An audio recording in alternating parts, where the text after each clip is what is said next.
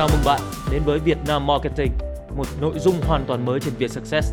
Bàn về marketing gắn liền với các bài toán kinh doanh thực tiễn của doanh nghiệp qua các góc nhìn đa chiều của các nhân sự cấp cao, không chỉ từ các giám đốc marketing mà còn các giám đốc điều hành, giám đốc sản phẩm, giám đốc đầu tư tại các công ty và tập đoàn hàng đầu. Việt Nam Marketing hân hạnh nhận được sự đồng hành cùng Techcombank Priority. Ngày hôm nay, chúng tôi rất là hân hạnh khi có được sự à, góp mặt và chia sẻ từ anh Duy Thông là CEO của Dance Redder, cũng là creative uh, agency lớn nhất Việt Nam. Chào anh Thông. Xin chào Cường và chào tất cả các bạn. Vậy thì ngày hôm nay em nghĩ là một cái chủ đề nó khá là mang tính thời buổi.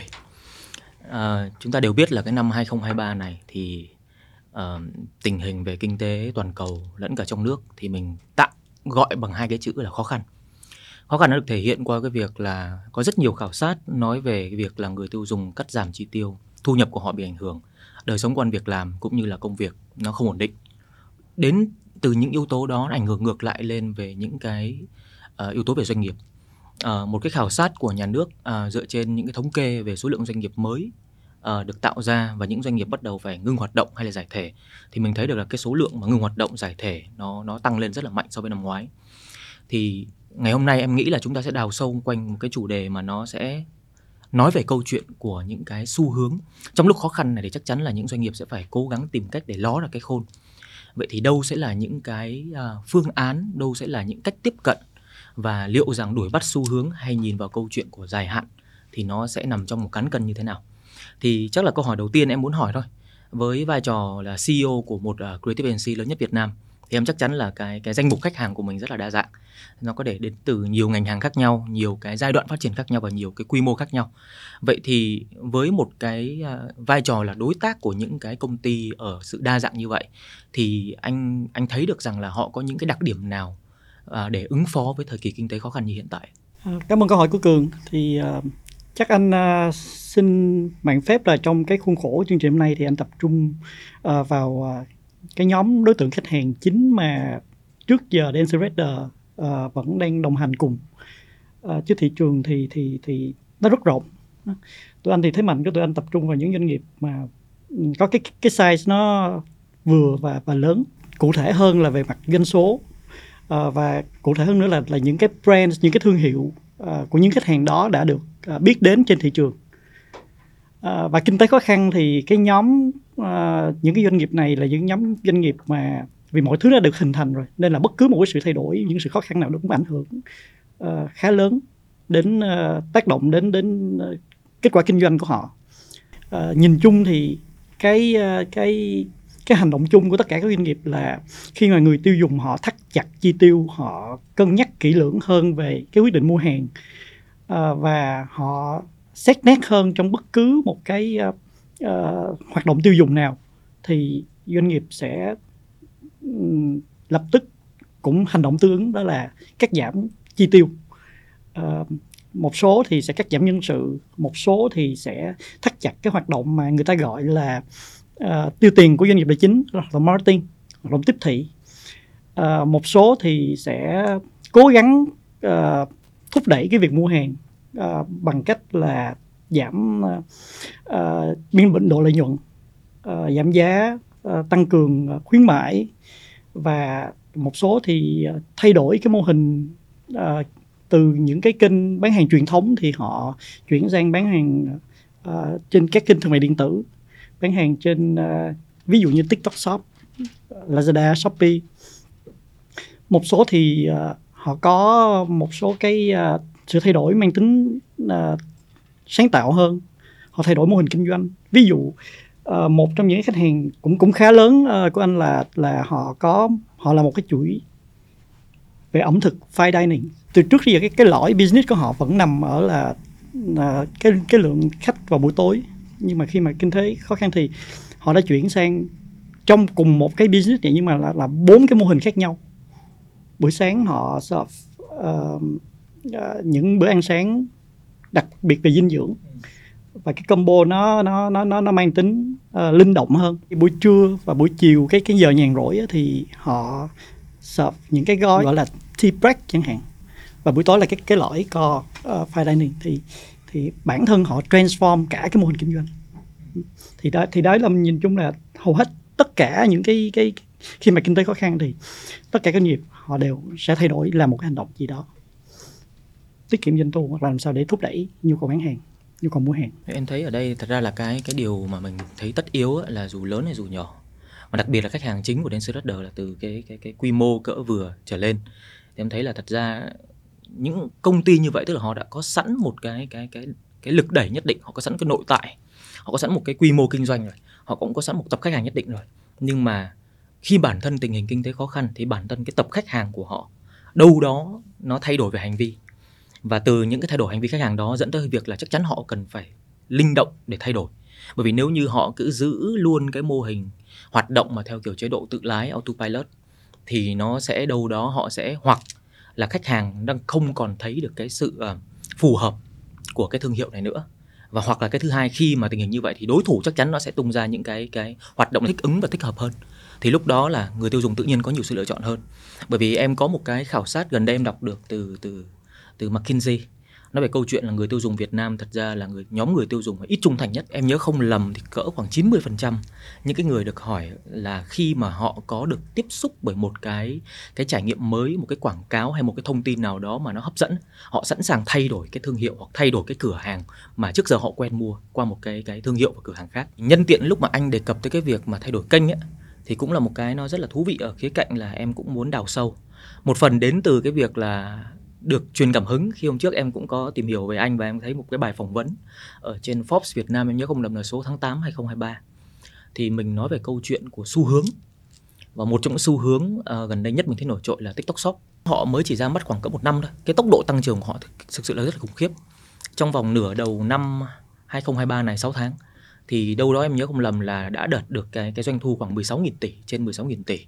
Và uh, số lượng sản phẩm trên 100 triệu sản phẩm bán ra thì em thấy ở đây là cái cái cái cái sự tăng trưởng nhanh của TikTok này nó đi kèm thêm một cái khảo sát nữa đó là 80% người dùng ở trên TikTok họ sẽ có hành vi mua sắm khi họ xem những cái video trên TikTok.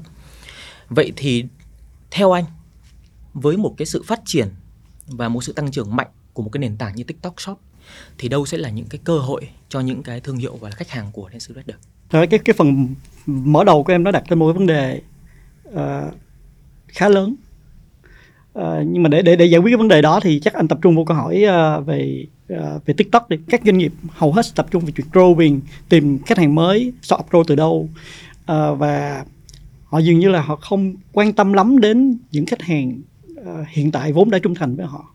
Và khi mà uh, khó khăn diễn ra thì thì cái cái sức mạnh thương hiệu nó nó thể hiện rất rõ là mình mình nhìn rất rõ là thương hiệu nào mạnh thương hiệu yếu những thương hiệu nào không có đủ mạnh thì người tiêu dùng họ sẽ ờ, thấy là liệu rằng có đáng để mà mình trả ra một mức phí cao hơn trong khi đó muôn vàng cái cái cái offer nó nó nó ngoài kia.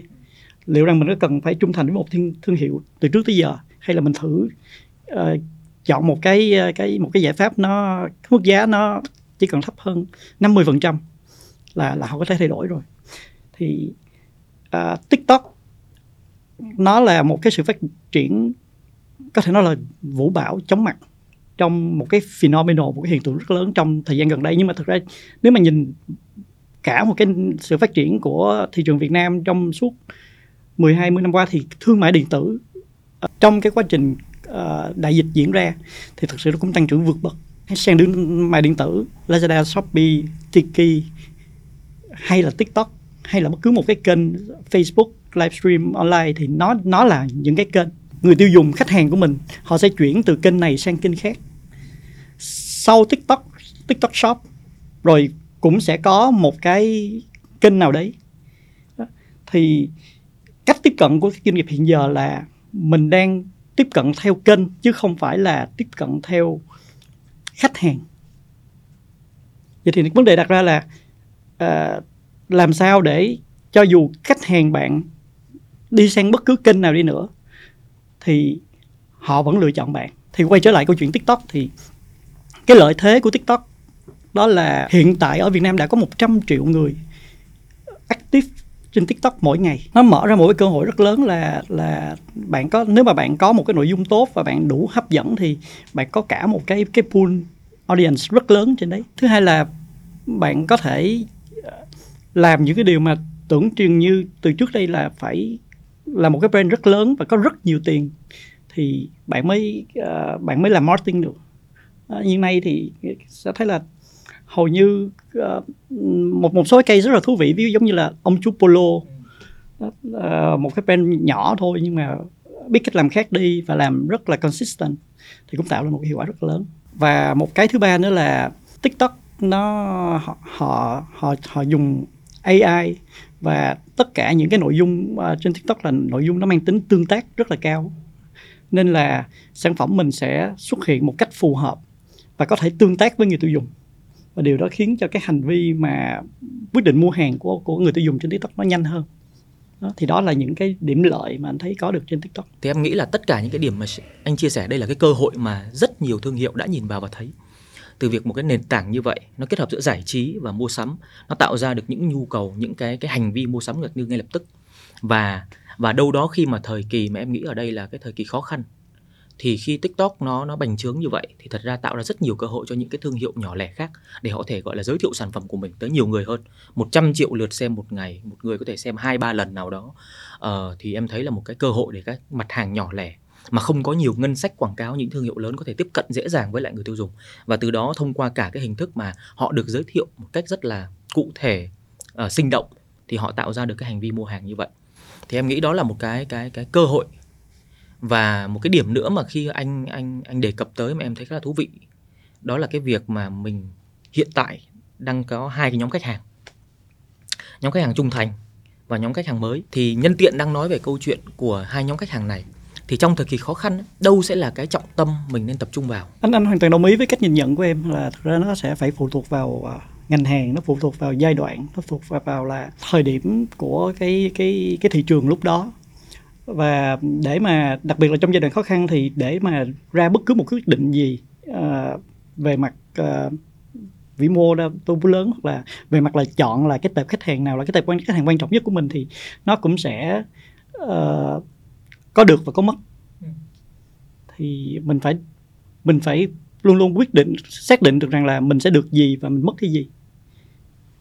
À, nếu mà mình mình à, tìm kiếm khách hàng mới mình mình mình tập trung uh, promotion hoặc là làm tất rất nhiều cái hoạt động để uh, có được cái lượng khách hàng mới thì liệu rằng nó có ảnh hưởng gì đến uh, hình ảnh của mình trong tâm trí của nhóm khách hàng cũ hay không và liệu rằng cái nhóm khách hàng mới đó sau khi họ đã sử dụng sản phẩm mình rồi họ mua sản phẩm của mình vì giảm giá bởi vì họ có những cái điều rất là hời liệu rằng họ có tiếp tục sử dụng sản phẩm mình nữa hay không?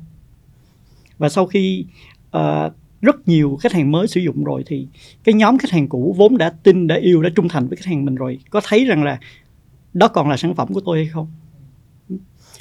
Nó nó không phải là câu trả lời chung mà là nó nó phải cho chính ờ, các bạn ờ, uh, CEO uh, ờ, marketers và finance cùng ngồi lại để xem xem là uh, mình được gì và mất gì. Thật ra em nghĩ là một cái câu mà nó nghe tưởng chừng đơn giản là tất nhiên phải đặt lên bàn cân được gì mất gì. Nhưng mà nhiều khi đôi lúc vào trong những cái thứ mà mình đang gọi là phải thích ứng với thị trường nhiều khi mình lại tập trung vào ngắn hạn nhiều quá mà mình quên mất những thứ mất tương lai. Tiện ở đây mình đang nói về câu chuyện của cái uh, cân đo đong đếm. Thì chẳng hạn như em đang có một cái thắc mắc ở đây ấy. vậy thì có những cái tiêu chí nào hay như có những yếu tố nào cụ thể hơn để mình có thể uh, đưa vào một cái checklist để cân đối giữa việc ngắn hạn và dài hạn giữa số bán ra và giữa cái việc là mình duy trì được cái cái việc xây dựng thương hiệu của mình? Anh nghĩ uh, sẽ có 3 điểm. Thứ nhất là cái cái được và cái mất mà anh em mình vừa trao đổi để để để chạy theo ngắn hạn thì liệu rằng nó có ảnh hưởng tới giá thành sau này của thương hiệu hay không? Mình đã bán giảm 50% rồi thì 3 tháng sau liệu rằng mình có giữ lại được cái cái mức giá như cũ hay không? Rồi khi mà cái biên độ lợi nhuận nó nó nó đã phải hy sinh cho promotion rồi thì mình còn đủ chi phí để mà cải thiện sản phẩm hay không? À, và giả sử mình tập trung vào một kênh bán hàng ờ, với một cái mức giá thu hút rất nhiều lượt khách hàng mới. Thì những cái kênh hiện tại những kênh truyền thống thì ờ, sẽ bị ảnh hưởng như thế nào? À, đó là câu hỏi thứ nhất. Câu hỏi thứ hai là thay vì đặt ra một cái ờ, ờ, một cái kỳ vọng về mặt doanh số nhất định như vậy thì mình mình còn một cái cái giải pháp nào khác hay không? Liệu rằng mình có thể đặt ra một cái target ừ, hợp lý hơn? Và và anh nghĩ là là là là, là chắc chắn ra là ừ, với cái kinh tế suy thoái như hiện nay thì thì hầu hết tất cả các doanh nghiệp sẽ đều có điều chỉnh target. Nhưng mà bài toán thật ra là uh, công việc ừ, thông thường nó sẽ là uh, bạn giám đốc bạn head of marketing và, và bạn finance sẽ ngồi lại với nhau là xem xem là với cái điểm cái mức như thế nào thì thì sẽ là cái điểm sống còn của mình. Ờ, nhưng mà lẽ ra nó nó nên thêm một layer nữa là là uh, mình sẽ sẽ được gì và mình sẽ mất gì uh, ở cái điểm đấy. Liệu rằng cái điểm đấy là đủ để công ty tồn tại thì uh, nhiệm vụ là tập trung nếu mà chỉ mình xác định đúng một cái điểm đấy để công ty tồn tại thì đôi khi mình sẽ dịch ra là vậy thì mình cứ đẩy tối đa mức bán hàng đi để công ty đủ sống đủ đủ để survive rồi qua năm sau tính tiếp. Uh, nhưng mà phải phải cân nhắc thêm một yếu tố nữa là uh, hệ quả mà những năm sau phải gánh. Cái uh, câu hỏi thứ ba mà anh nghĩ uh, cần phải cân nhắc đó là thay vì giảm giá thì mình còn cái solution nào khác hay không? Thay vì chạy theo đua theo doanh số thì mình có thể tập trung uh, ví dụ như là cân nhắc khách hàng mới khách hàng cũ. Mình mình dùng toàn lực để mình tạo ra những cái chương trình loyalty những chương trình reward những cái cũng có thể là discount nhưng mà discount dành riêng cho đối tượng khách hàng cũ. Hoặc uh, chúng ta sẽ tạo ra những cái sản phẩm limited để bán trên một số cái sàn đặc biệt mà những cái kênh cũ không có. Thì nó nó nó sẽ harmonize giữa bài toán ngắn hạn và dài hạn. Thì thì đó là một số cái ờ, cái gợi ý mà anh nghĩ lúc ngay lúc này một cái phần mà anh chia sẻ ở cái điểm số 3 em nghĩ nó rất là hay và thật ra nó cũng tương ứng với cái khía cạnh mà mà mà mà BTS ở trong giai đoạn hồi dịch à, tụi em có làm. Tức là ở đây khía cạnh mình nghĩ là trong giai đoạn dịch thì thật ra là những ngành hàng mà không thiết yếu chắc chắn rất khó để bán. Khi mà tất cả mọi người đang quy về cái việc là cần phải bảo toàn được cái cái cái ngân sách cái cái chi tiêu gia đình họ đang có và thậm chí phải cắt giảm xuống thì lúc đó chẳng hạn như Bitis có cố gắng để bán giảm giá đi thậm chí giảm 50 60% đi. Cũng rất khó để có thể gọi là thuyết phục họ mua bởi vì họ có ra ngoài đường đâu mà đi giày. Thì lúc đó chỉ có một vài hoạt động nho nhỏ liên quan tới việc à mình vẫn phải cân nhắc về dài hạn. Là trong những lúc khó khăn như vậy một thương hiệu mà có cái sự uh, gắn kết với lại Việt Nam một thương hiệu mà tự hào là nói về câu chuyện về về mình mình mình mình nâng niu những cái giá trị Việt thì mình sẽ làm một vài hoạt động thông qua sản phẩm của mình. Ví dụ như là những cái đôi giày chăm sóc đôi bàn chân của đội ngũ y tế chẳng hạn. Thì những cái đó về mặt chi phí tất nhiên phải bắt bỏ ra. Nhưng mà thấy được về mặt dài hạn là khi mình ủng hộ, mình đồng hành cùng những người anh hùng trong giai đoạn dịch, thì nhiều khi cái được của mình về giá trị dài hạn hơn, cái sự gắn kết đó, nó sẽ bù đắp lại hơn những cái chi phí trong ngắn hạn mình bỏ ra. Thường thường thì khi mà gặp khó khăn thì tất cả mọi người sẽ đặt câu hỏi là bây giờ chúng ta phải làm gì? Nhưng mà một cái điểm điểm mù mà ít ai để ý tới đó là chúng ta sẽ không làm gì thì cái việc mà xác định được là cái việc không làm nó cũng sẽ ảnh hưởng ờ, đôi khi nó lại mang lại cái tác động rất là lớn tới ờ, hiệu quả của doanh nghiệp. Ừ. Đó là một câu cũng khá là mang tính gợi mở và và và giống như kiểu một cái cái cái kim chỉ nam chọn làm gì và quan trọng là chọn không làm gì em nghĩ đó là một cái cái cái lời nhắc nhở nhẹ và thật ra cũng là một cái yếu tố rất là hay và dựa trên tiêu chí nào để mình quyết định mình chọn làm gì và không làm gì tất nhiên nó sẽ là một cái câu cần phải được suy xét, nó tùy thụ thuộc vào câu chuyện của ngành hàng bạn đang kinh doanh, vị thế thương hiệu của bạn, hay là cái cái cái cái cái hành vi người tiêu dùng trong ngành hàng đó, trong cái tình hình đó nó là như thế nào. Ở đây có một cái phần nữa mà em muốn đào sâu liên quan tới cái khía cạnh mà lúc nãy anh chia sẻ về câu chuyện của sức mạnh thương hiệu. Ai cũng biết là câu chuyện đâu đó mình cần phải xây dựng một thương hiệu. Và thương hiệu đó nó được xây dựng làm sao để người ta, một người, đối tượng người tiêu dùng cụ thể khi mà nhắc tới một cái ngành hàng nào đó thì lập tức phải nhớ tới thương hiệu của mình. Chứ không chỉ là nhắc tới tên của thương hiệu thì họ nhớ à tôi nhớ anh B tôi nhớ anh C mà đang nói ngành hàng này, thì làm sao thương hiệu phải muốn làm sao để để leo lên cái vị trí đầu trong đầu của họ.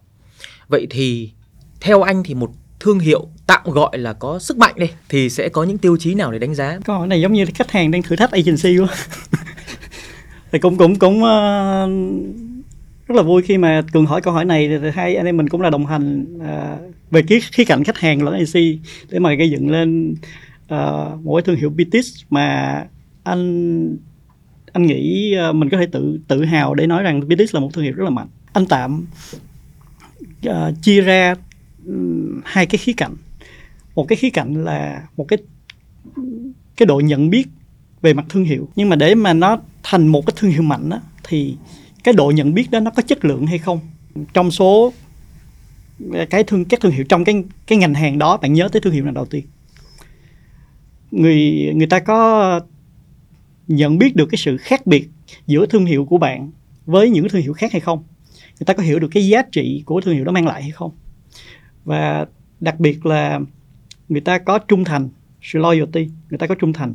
Thì trong anh nghĩ cái này rất là lý thuyết là khi mà cái cái phễu uh, về độ yêu thích thương hiệu thôi cũng sẽ lên tiếp là người ta có referral người ta có giới thiệu cho bạn bè khác không? Nhưng mà cái điểm thực tế là để biết được cái thương hiệu uh, uh, mạnh hay là là yếu so với một thương hiệu khác thì anh nghĩ là nên nhìn vào cái tệp khách hàng trung thành của thương hiệu đó so với tỷ trọng khách hàng khách hàng total của thương hiệu nếu mà một thương hiệu mà có ờ, uh, 6 trên 10 khách hàng là khách hàng trung thành thì thật sự đó là một thương hiệu rất là mạnh.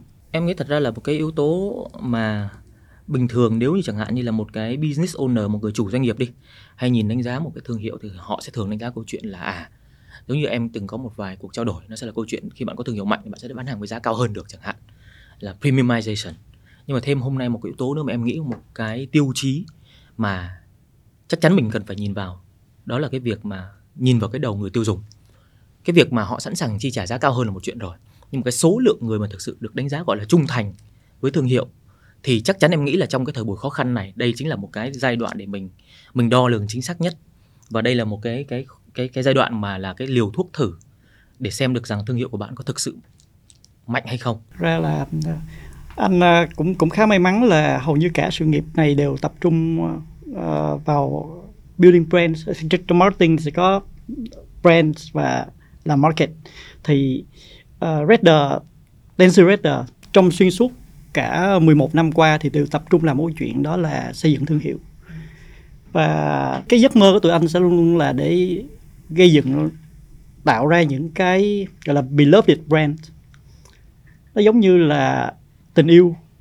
Mình mình anh nghĩ chắc là cường uh, là một uh, marketer cũng có tên tuổi trong ngành thì chắc là cũng cũng cũng rất là rành. Thì uh, uh, tụi anh uh, luôn luôn mong muốn rằng là tạo nên một cái thương hiệu mà khiến được uh, rất nhiều người yêu mến. Khi mà một người đã đã yêu đã thực sự trân quý cái thương hiệu của mình rồi thì uh, cho dù bất cứ cái tác động nào bên ngoài bất cứ cái chuyện gì xảy ra đi nữa thì người tiêu dùng họ cũng không bị shaking không dao động. Cho dù có một cô gái đẹp hơn cho dù có uh, một cô gái giàu hơn uh, hoặc là một câu chuyện thú vị hơn đi nữa nhưng mà đó chỉ là nhất thời thôi thì người tiêu dùng vẫn trung thành với cái thương hiệu của mình.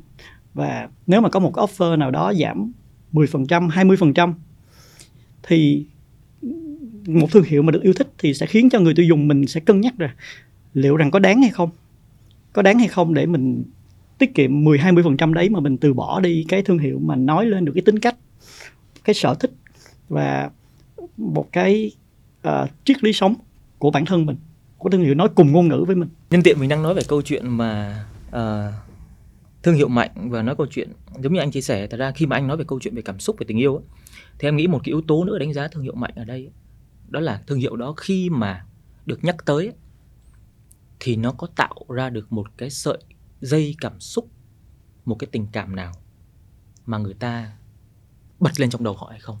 Nó không chỉ đơn thuần ở khía cạnh là lý tính, là tôi nhớ thương hiệu đó bởi vì sản phẩm tốt, nhưng mà nếu như ở cái mức độ theo em là cao hơn, đó là cái việc mà nó khơi lên được một cái sợi dây cảm xúc nào đó. Có thương hiệu đại diện cho một cái gọi là sự dũng mãnh, có thương hiệu đại diện cho một cái gọi là sự gần gũi chẳng hạn. Thì tất cả những cái sợi dây cảm xúc đó em nghĩ là một cái điểm mà anh vừa vừa vừa vừa gợi nhắc lại cho em để thấy. Là thật ra mình đang nói về câu chuyện thời kỳ khó khăn, mình nói về câu chuyện về cơm áo gạo tiền, về doanh số, về giảm giá rất là nhiều.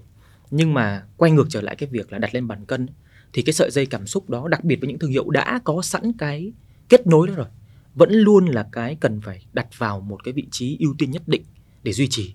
Khi mà nhắc tới cái sợi dây cảm xúc đó em thì em nghĩ tới cái việc là vai trò của một uh, creative agency hay nói rộng ra đó là vai trò của sự sáng tạo của creativity trong cái việc mà xây dựng thương hiệu đi.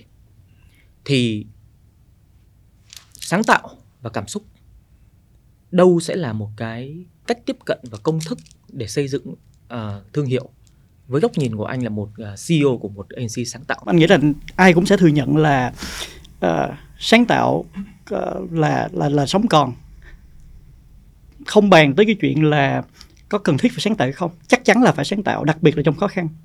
Nhưng mà quan trọng là sáng tạo như thế nào. Còn cảm xúc thì nó nó nó nó là nhiệm vụ của của xây dựng thương hiệu rồi. Không ai xây dựng thương hiệu thành công mà không tạo ra bất cứ một cảm xúc nào cho khách hàng. Thì uh, anh anh anh nói về cái mặt uh, khía cạnh sáng tạo đi thì cái mà mình làm á nó là cái what và sáng tạo nó là cái how một doanh nghiệp luôn luôn nó để mà thành công thì phải làm đúng cái đã. Mà khi mà đã làm, đã xác định được cái con đường đúng rồi, thì creativity nó sẽ multiple cái kết quả, cái hiệu quả của cái cái quách đó. Anh ví dụ cho dễ hiểu đi.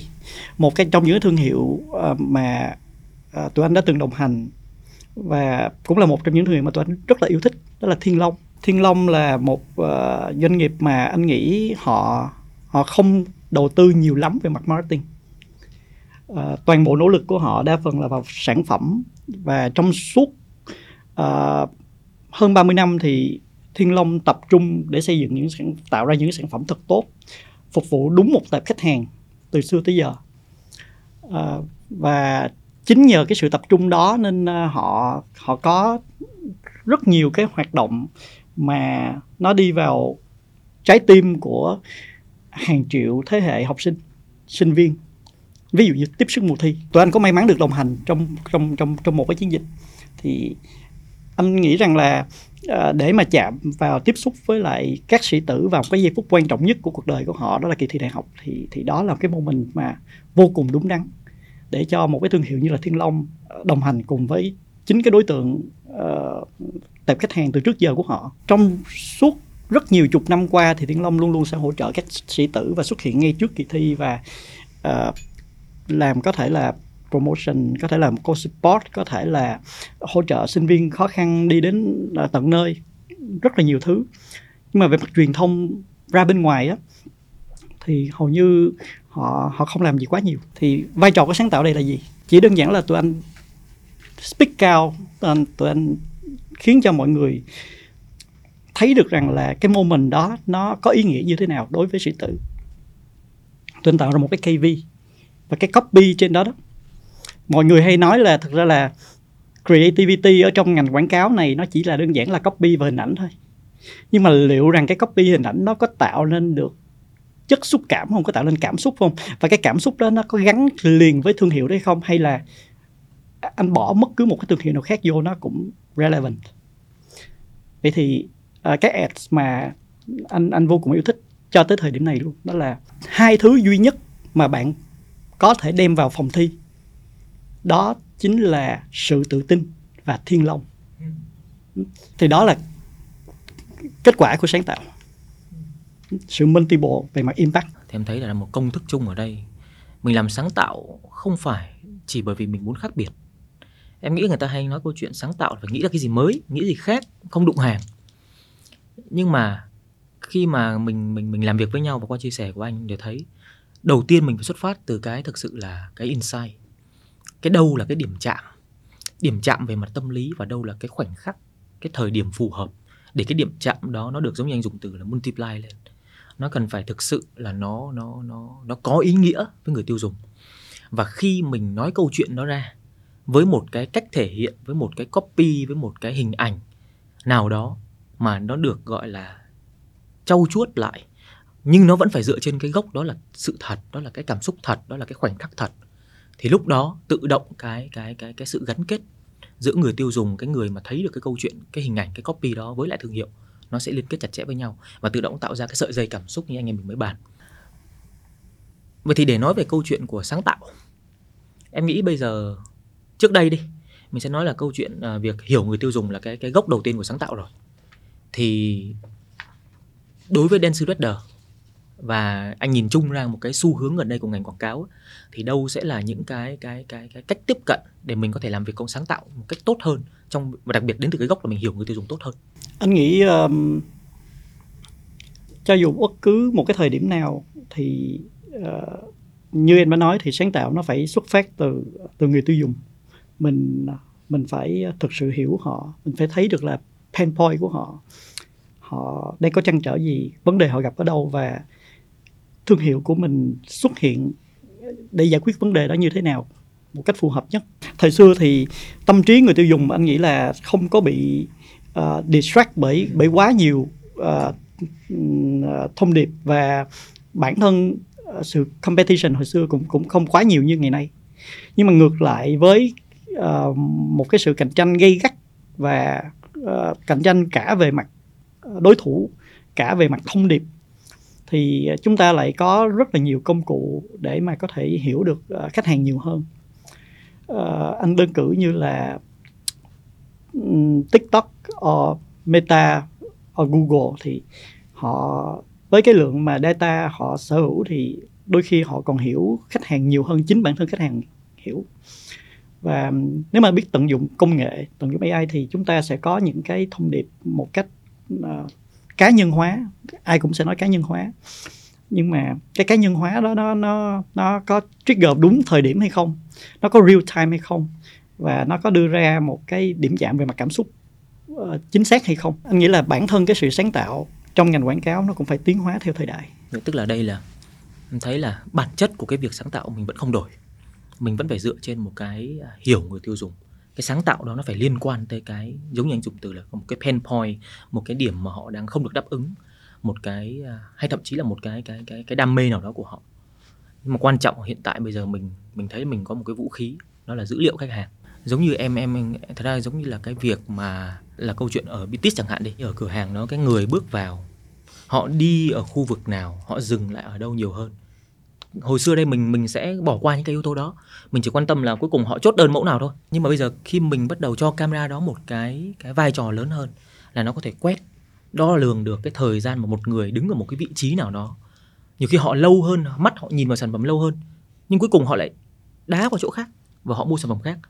Thì nếu như mình có thể bắt được cái cái cái cái cái cái thông tin dữ liệu đó và mình đào sâu bằng chính nhân viên cửa hàng mình có thể hỏi. Nhiều khi họ rời bỏ bởi vì là họ họ sợ cái màu trắng đó nó dễ dơ. Họ rất muốn mua nha. Họ thấy đẹp nha.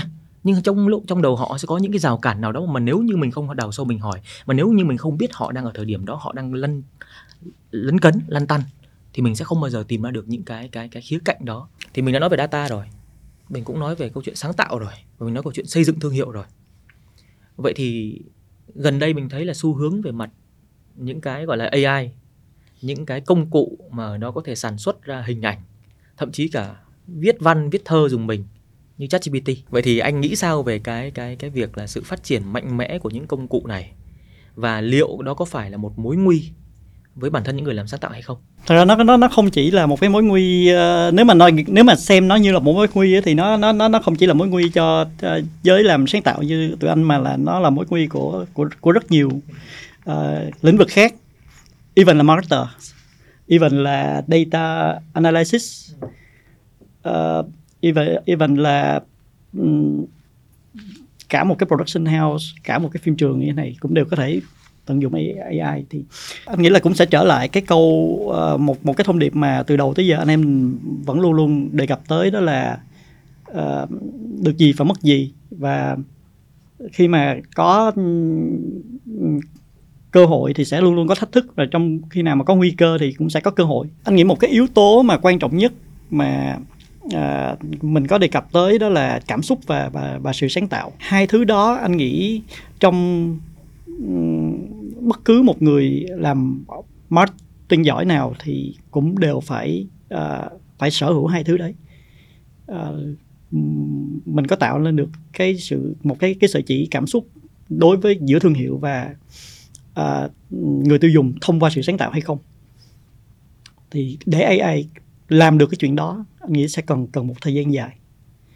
Và vấn đề đặt ra là chúng ta biết tận dụng AI như thế nào để giúp cho công việc chúng ta tốt hơn để chúng ta uh, cái consumer journey nó được uh, tốt đẹp hơn và chúng ta có thể uh, phục vụ được khách hàng của chúng ta um, kỹ lưỡng hơn đúng thời điểm hơn và đúng nhu cầu hơn. Giống như một cái điểm mà giống như em hay hỏi đó là nếu như một bạn creative agency mà bạn chỉ ra được những cái hình ảnh để phục vụ cho cái việc uh, giảm giá livestream promotion vậy thôi tôi tôi tôi tôi tôi dùng luôn AI tôi dùng luôn ChatGPT tôi dùng luôn Midjourney tôi làm cho rồi.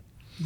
nhưng mà những cái công việc mà giống như anh chia sẻ là những cái thông điệp thực sự cần phải đào sâu để hiểu người tiêu dùng và đó chính là cái cái cái khía cạnh mà ở đó sáng tạo liên kết với xây dựng thương hiệu và nó tạo ra được một cái cái điểm chạm cảm xúc trong cả một cái hành trình, lifetime value, một cái cái mối quan hệ giữa người tiêu dùng và một cái thương hiệu.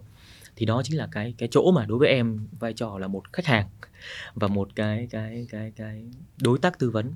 Thì em vẫn sẽ luôn tin vào cái cái vai trò con người đặc biệt là trong cái khía cạnh tạo ra cảm xúc đó thông qua sáng tạo. Rồi anh thấy là hiện giờ các thương hiệu đa phần uh, thường hay đánh giá cao uh, overestimate cái cái chuyện functional và hay underestimate cái yếu tố cảm xúc đơn giản trong cái việc ứng dụng AI uh, ờ, vào cái chuyện promotion thì, thì uh, thông thường chúng ta sẽ set một cái thuật toán là sẽ có một cái cái cái biên độ khuyến mãi nhất định uh, sẽ để cho con AI nó học và nó offer cho đến đúng một cái nhóm đối tượng khách hàng vào đúng một cái thời điểm để họ uh, có nhu cầu. Nhưng mà liệu rằng là cái cái cái con số cái number đó nó là yếu tố functional discount 30%, 40%, 50% nó có đủ để trigger uh, người tiêu dùng hay không? AI có thể tạo ra hàng ngàn cái uh, cái cái cái mẫu quảng cáo vào đúng những cái thời điểm nhất định trong ngày của họ nhưng mà cái thông điệp đó nó có có một cái kết nối cảm xúc nào đó với người tiêu dùng hay không anh anh ví dụ anh anh anh không biết là em có nhớ hay không mình đã từng uh, Redder đã từng làm hợp tác với Bitis cho một cái campaign uh, promotion uh, Bitis Hunter Tarot ừ, yeah. Dạ. một cái campaign mà anh nghĩ uh, nếu mà tất cả mọi người biết được cái cái cái cái cái lượng discount thực sự của cái campaign đó chắc mọi người cũng sẽ hơi bị tổn thương. Tất cả các việc mà BTS làm là mình luôn tìm cách để mình tạo ra một thông điệp sáng tạo mà ở đó vẫn xuất phát từ những cái đặc điểm rất thật. Và mình thấy được một cái cái câu chuyện của việc là tarot xem bài có những cái liên kết về mặt hành vi thì mình lồng ghép câu chuyện đó vào trong cái cái cái à, chương trình sáng à, quảng cáo và chương trình giảm giá đó. Thì thực tế cái lượng giảm giá nó cũng rất là thấp. Em nghĩ thật ra nếu mà người người tiêu dùng bây giờ cũng đủ thông thái là chỉ thấy là cái mức giảm giá nó dao động khoảng cỡ 15% đổ xuống thôi. Nhưng mà quan trọng là bởi vì cái câu chuyện đó quan trọng bởi vì những cái hình ảnh đó và đặc biệt cái sự hứng thú mà được tạo ra uh, thông qua cái thông điệp của việc là uh, dự báo tương lai những cái cái hành vi những cái hành động hoặc là mỗi đôi giày. Tụi em hồi đó em nhớ là mình cùng tạo ra cái khía cạnh đôi giày vía. Thì nó nó rất là gần gũi với câu chuyện người tiêu dùng. Thế nên đây cũng là một cái cái chia sẻ. Nhiều khi đôi lúc bạn cần phải lựa chọn.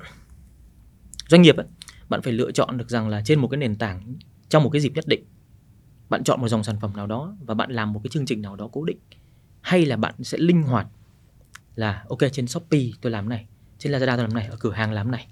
Quan trọng là khi mình linh hoạt như vậy thì mình vừa một là mình đưa ra được những cái đặc thù phù hợp với từng kênh và hai ấy, là mình sẽ tránh được cái sự conflict sự mâu thuẫn giữa các kênh và quan trọng ba là mình sẽ luôn phải huy động cái sự sáng tạo cái sự um, cái cái cái lực đến từ cả đối tác đến từ cả nội bộ của mình để mình tạo ra những thông điệp mà ở đó nó có thể khiến cho người tiêu dùng của mình có thêm được sự gắn kết mặc dù về mặt hình thức nó vẫn là một cái chương trình promotion nhưng mà họ mua promotion với một sự thích thú đồng ý yeah. Dạ. vậy thì em cảm ơn anh thông ngày hôm nay rất là nhiều đã đến đây và mình chia sẻ về một câu chuyện uh, giữa được và mất giữa cân đo đong đếm giữa những cái thứ mà mình cần phải đặt lên bàn cân đặc biệt trong thời kỳ khó khăn của câu chuyện về một thương hiệu mạnh. Thương hiệu mạnh không chỉ nhìn vào khía cạnh là bạn đang có doanh thu như thế nào, cái cái cái giá trị của bạn đem lại cho khách hàng và người ta sẵn sàng chi trả ra sao, mà quan trọng nhất là số lượng khách hàng trung thành. Và đặc biệt trong khi mình đang có khách hàng trung thành như vậy thì mình càng phải cân đo đong đếm giữa việc là ngắn hạn mình giảm giá với dài hạn, mình giữ được cái mối quan hệ dài hạn, long term relationship, lifetime value với họ như thế nào. Và một cái điểm nữa em nghĩ đó là dù sáng tạo trong thời kỳ trước đây hay sáng tạo bây giờ với sự lên ngôi của những công cụ AI tự động, machine learning thì cái việc mà quan trọng nhất vẫn là hiểu người tiêu dùng, vẫn làm sao để xây dựng cái sợi dây cảm xúc gắn kết với người tiêu dùng đó. Và tất cả những thứ công cụ ngoài kia sẽ là những cái thứ mà giúp mình làm điều đó tốt hơn. Chứ đừng sợ đến cái việc là họ thay thế mình. Còn nếu như mà các bạn đó, các công cụ đó thay thế được mình thì tức là mình đang không làm cái việc của mình một cách đúng đắn và tốt nhất. Em cảm ơn anh thông rất là nhiều. Cảm ơn Cường. Và anh cũng xin gửi một cái thông điệp cuối là thường thường là khi mà khó khăn thì mọi người sẽ khuyên nhau là mình nên thực tế đi làm những gì practical thôi. Nhưng mà anh nghĩ là đến lúc mà càng khó thì ờ, sự sự sáng tạo là một cái thứ mà nó nó nó đòi hỏi mình phải càng đầu tư. Và nó là một cái yếu tố mang tính sống còn. Cảm ơn cường đã mời anh ờ, có một buổi nói chuyện ờ, ngày hôm nay. Và cũng rất là vui khi là lần đầu tiên trong suốt uh, chắc 8 9 năm uh, vai trò là uh, khách hàng và agency thì hai anh em mới có dịp mà ngồi nói chuyện với nhau lâu như vậy. Yeah. Và cũng là đầu tiên mình nói chuyện có vẻ nghiêm túc như vậy. một lần nữa, trân trọng cảm ơn sự đồng hành của Techcombank Priority, mảng dịch vụ khách hàng ưu tiên của ngân hàng Techcombank. Cảm ơn các bạn đã chú ý lắng nghe. Các bạn có thể ủng hộ chúng tôi bằng cách like, share, subscribe vì Success trên các nền tảng như YouTube, Facebook hoặc là các bạn có thể uh, lắng nghe lại các tập podcast ở trên các nền tảng như Spotify, Google Podcast, Apple Podcast. Xin cảm ơn, hẹn gặp lại.